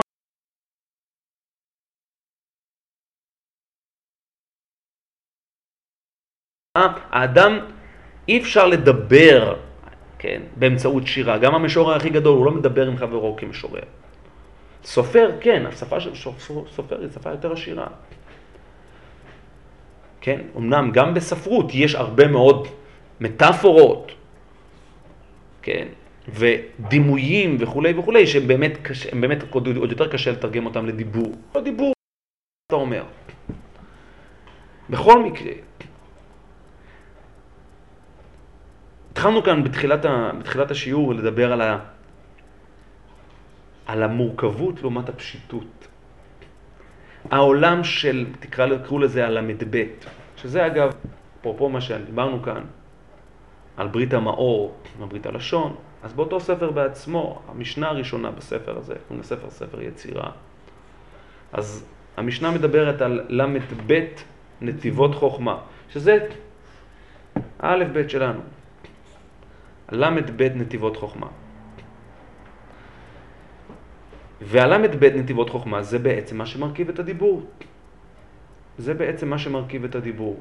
דיבור נוצר מאותיות, מאותיות, אות מ' אמצעית ומ' סופית וכולי וכולי, ומילים, ומילים יוצרות משפטים, משפטים יוצרות וכולי וכולי, ונוצר נאום שלם, מונולוג שלם. זה העולם המדבר. יש העולם שמעבר לאותיות ומעבר למילים, שזה העולם, תקראו לזה העולם של הטוב. העולם של הטוב. ובשביל להגיע אל הטוב המלא, יש חלק שבאמת האדם מתכנס בתוכו פנימה בצורה עירומה, הוא לגמרי עירום. וזה החלק הפנימי שלו. אני אומר זאת רק בקצרה, אמרתי זאת פעם כמדומני. שם זה לא מספיק. אנחנו יודעים ש... כן, אז הל"ב ועוד טוב, ביחד שווה 49. אבל זה לא טוב. היות האדם לבדו. הלא טוב זה הל"ב פחות. כשאדם הוא לבדו, אז זה לא טוב. בשביל להגיע אל הטוב המלא, הוא צריך להיות, אסור לו להיות לבדו. הוא צריך להיות עם עוד מישהו בתוך החלל הפנימי הזה. לא טוב זה ל"א כמובן, כן. 48. זה 48. בשביל להגיע, השלמות היא באמת כשיש כן מישהו נוסף איתו בתוך האינטימיות הזאת. זה יוצא פחות, 48 זה לא טוב. נכון. 32 זה טוב. ול"ב וטוב, לב טוב, כמו שכתוב במשנה במסכת אבות, רואה אני דברי חנינא בן דוסה, שבכלל דבריו דבריכם, כן? איזוהי דרך ישרה שיבור לו האדם, כן? איזוהי דרך ישרה שיבור לאדם לב טוב. הרב לייזר, לא לזון, סליחה. אז הלב טוב זה, זה הצד, זה כשיש, כשהוא לא לבדו. זה על דרך דרוש. בכל מקרה, מה שאני רוצה לומר זה שהארטילאיות הזאת, הארטילאיות הבלתי נתפסת, מה זה דבר ארטילאי? דבר ארטילאי זה דבר שהוא, שאנחנו לא תופסים אותו. דיברנו כאן בשבוע שעבר על, על מהי, מהי מופשטות. מופשטות הוא דבר שהוא משהו שהוא לכאורה רואים אותו. אנחנו הולכים למוזיאון, אנחנו רואים יצירה שהיא אומנות מופשטת. אז אנחנו כן רואים, אנחנו לא חושבים שאנחנו לא רואים, אבל אנחנו רואים משהו מופשט, כי אנחנו לגמרי לא יכולים, לא, אין לנו בעצם את הכלי, את ה... את ה, את ה זה הצי, הציור לדוגמה הוא לא מספיק מורכב. כן? מה ההבדל בין ציור שהוא לא מופשט לציור מופשט? כי ציור שהוא לא מופשט, יש בו הרבה פרטים. יש את האישה, ויש את הילד, ויש את המכון זה, ויש את העץ.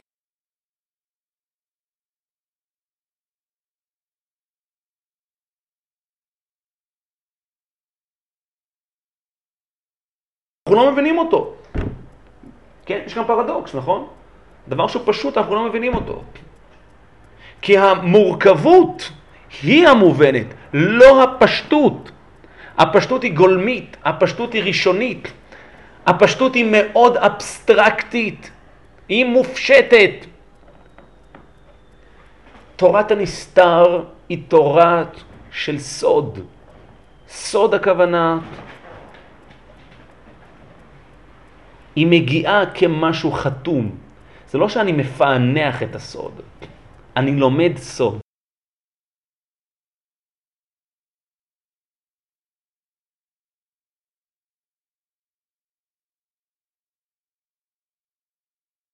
רצחתי את הסוד. סוד שמגלים אותו הוא לא סוד. אדם שמגלה את סוד, הולך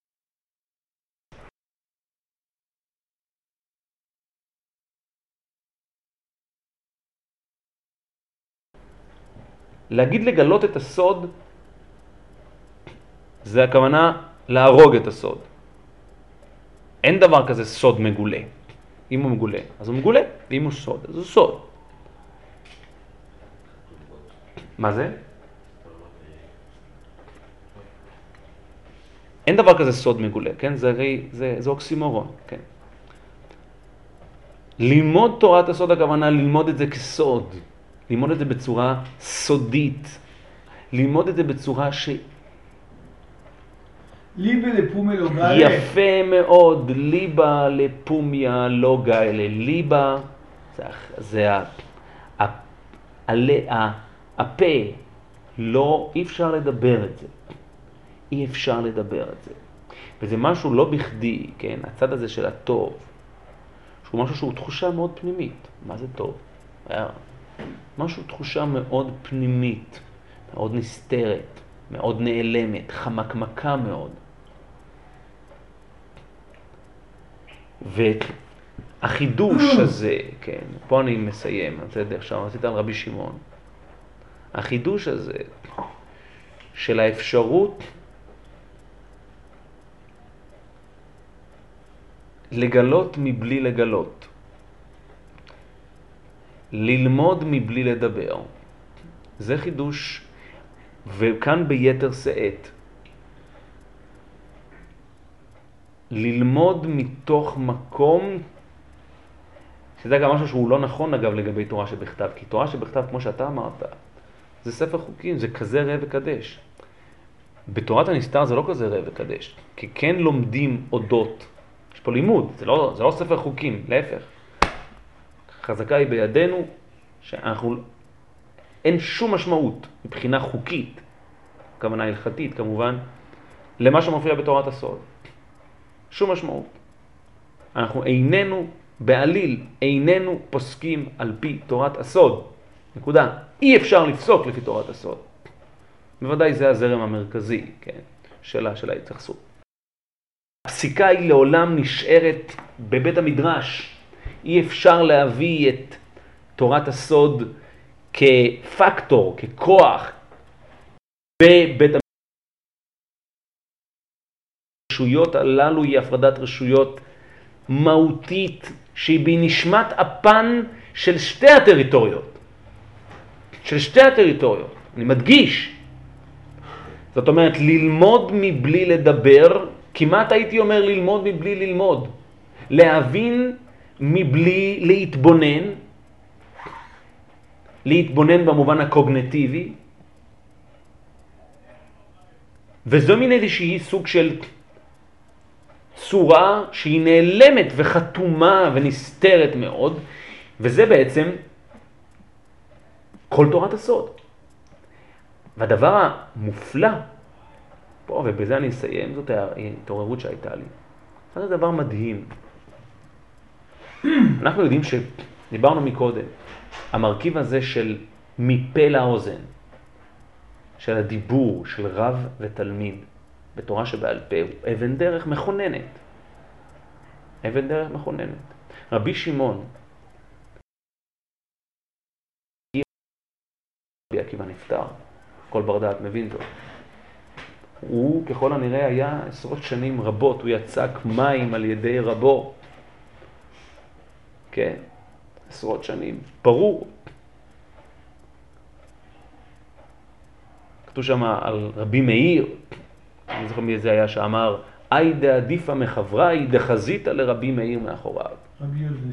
רבי- ועל רבי אליעזר שאמר על... אה, נו, רבי רבי אליעזר על הגדול. הטיפה מן הים. כן, וה- לא רבי יעקב. ככלב, כן, ככלב המלקק מן הים. זאת אומרת, איזושהי מערכת יחסים שהיא מערכת יחסים ארוכת שנים של הנחלה, קבלה ועיבוד ועמידה על הרגליים בפני עצמך, שמתקיימת כמסורת של רב לתלמיד. יש משהו שהוא כמעט אבסורדי, שהגילוי של תורת הקבלה מתחולל דווקא ביום ההסתלקות של רבי שמעון. היינו צריכים לחגוג את יום, את יום הולדתו. זאת אומרת, עצם זה ש... למה ההתגלות מתחוללת ביום הצטלקותו? למה ההתגלות מתחוללת ביום הצטלקותו? זה הרי דבר שקצת הדעת לא סובלת. ממתי האדם מגלה ביום שהוא מת? ממתי האדם מגלה ביום שהוא מת? ומה האדם מגלה ביום שהוא מת?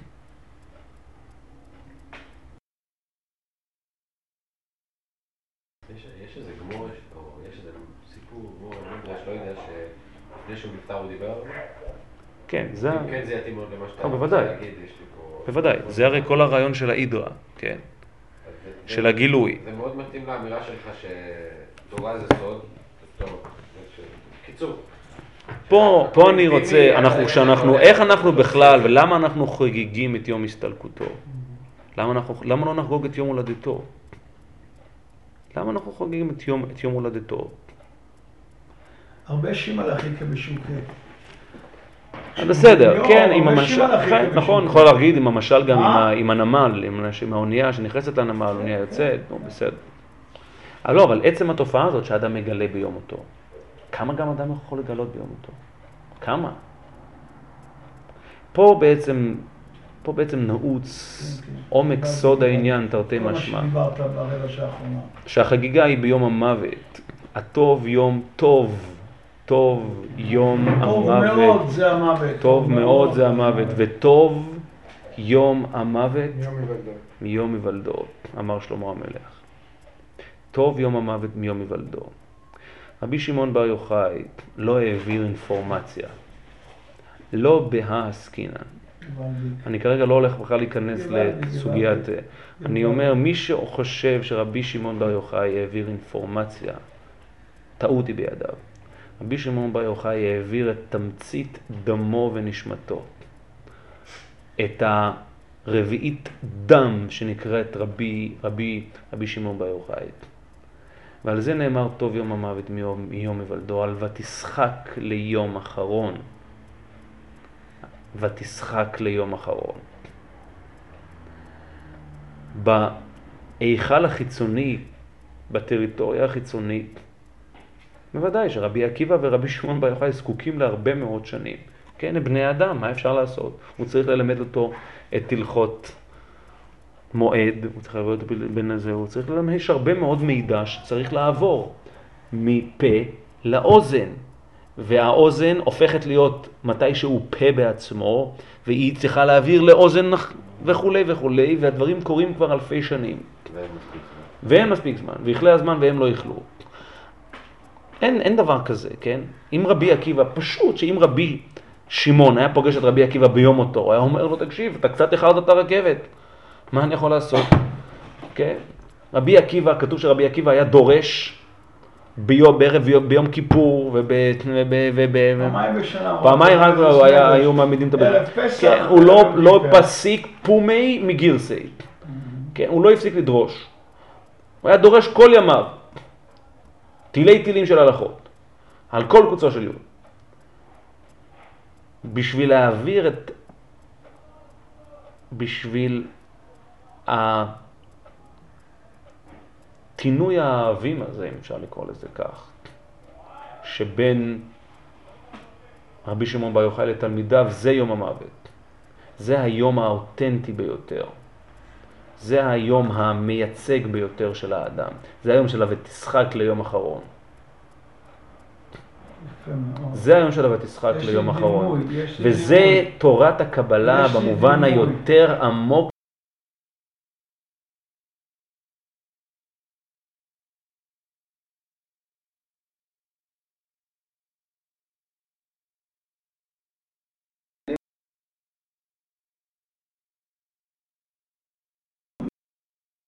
על שלושת האחים. נכון. על שני האחים והאחות, כן? שני האחים. מה? הרעיון של מיטת, נכון, אבל מה? פה,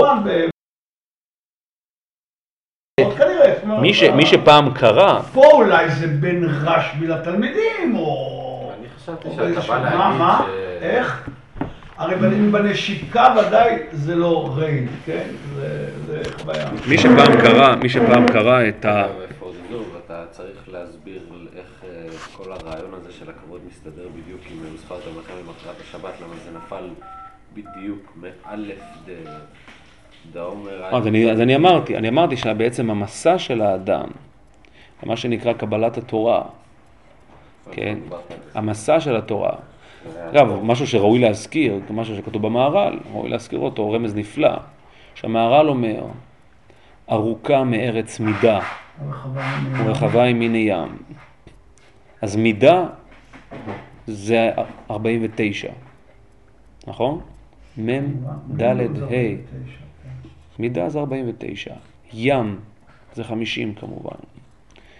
שהמסע ארוכה, האורך, נקודת אורך, זה פשוט, זה גם לא צריך את, את, אפילו את, את פיתגורס בשביל זה, לדעת שקו אורך הוא רוחב, זה כבר החלק הפנימי, החלק ה... בכל מקרה, המסע הוא המידה, הוא בעצם המסע שמנקודת, מנקודה הזאת, נקודת הקו האורך.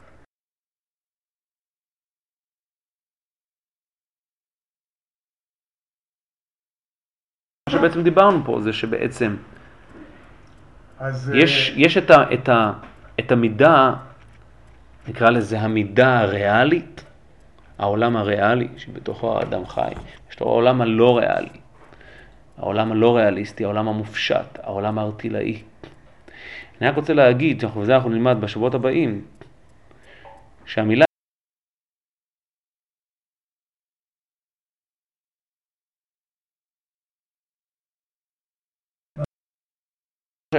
זה דבר מופלא, שמילה עירום, שהיא מילה אגב ייחודית בתנ"ך, ייחודית בתנ"ך, מופיעה בשני פסוקים צמודים זה לזה, לכאורה במשמעות שונה לחלוטין.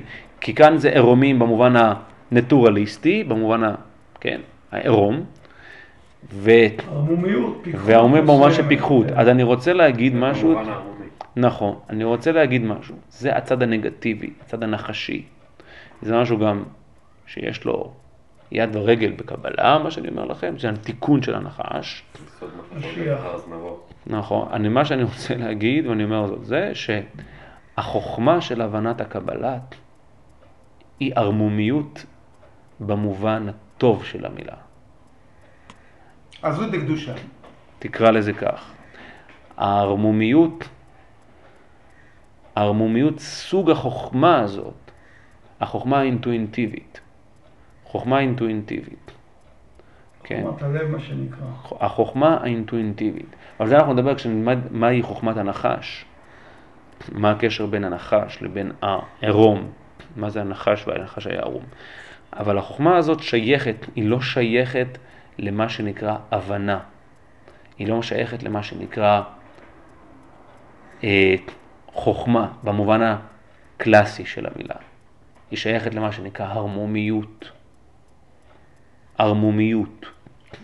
בכל אופן, בכל מקרה- שדיברת הרבה, אז אה, אתה צריך לחדד ולמקד את, את הספר של הדברים שלך, מה היה המסר של רבי שמעון בר יוחאי ברגע הפטירה שלו, במדרש שלו, אני, אני לא יודע. מה, הוא העביר לנו כאן. אני לא-. אני, אני אמרתי, אני לא קיבלת, לא היית פה, שבמופלא ממך אל תדרוש, ונהנה ממך אל תחקור, ממך אל תחקור, אין לך עסק בנסתרות. אין לך עסק לא בנסתרות. נכון. אז אני לא, אני, מה- מה הוא אין, אמר?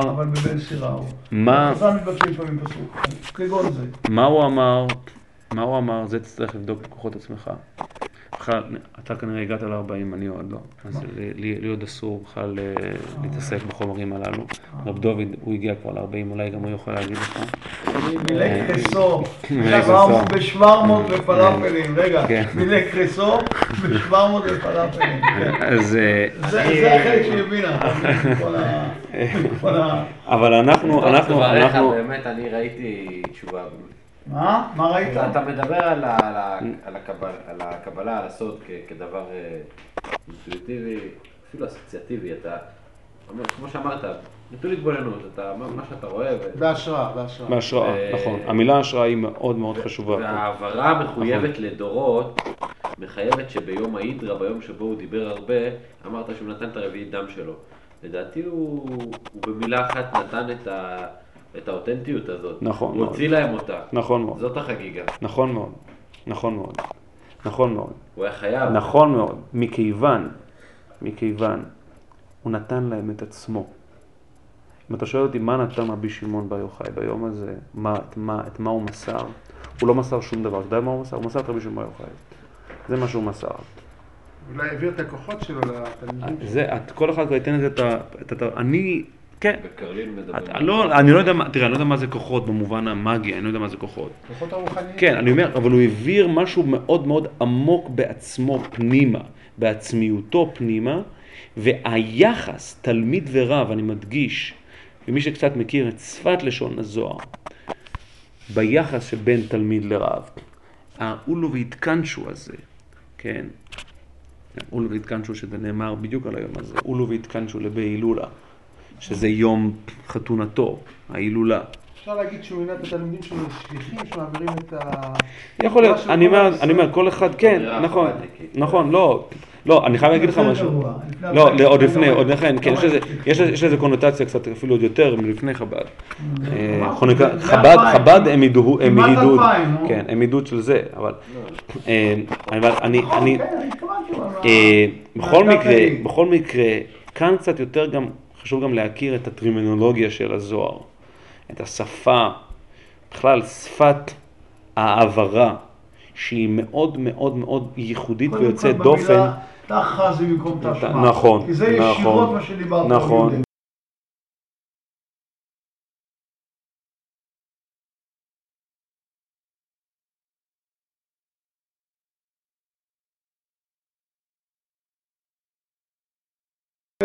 נכון מאוד, זאת הערה נפלאה, זאת הערה. נפלאה. בזוהר אין לנו תא שמע, אלא יש לנו תא חזי. בדיוק. ועל זה נאמר אינה דומה שמיעה לראייה. אינה דומה שמיעה לראייה. והצד ההת...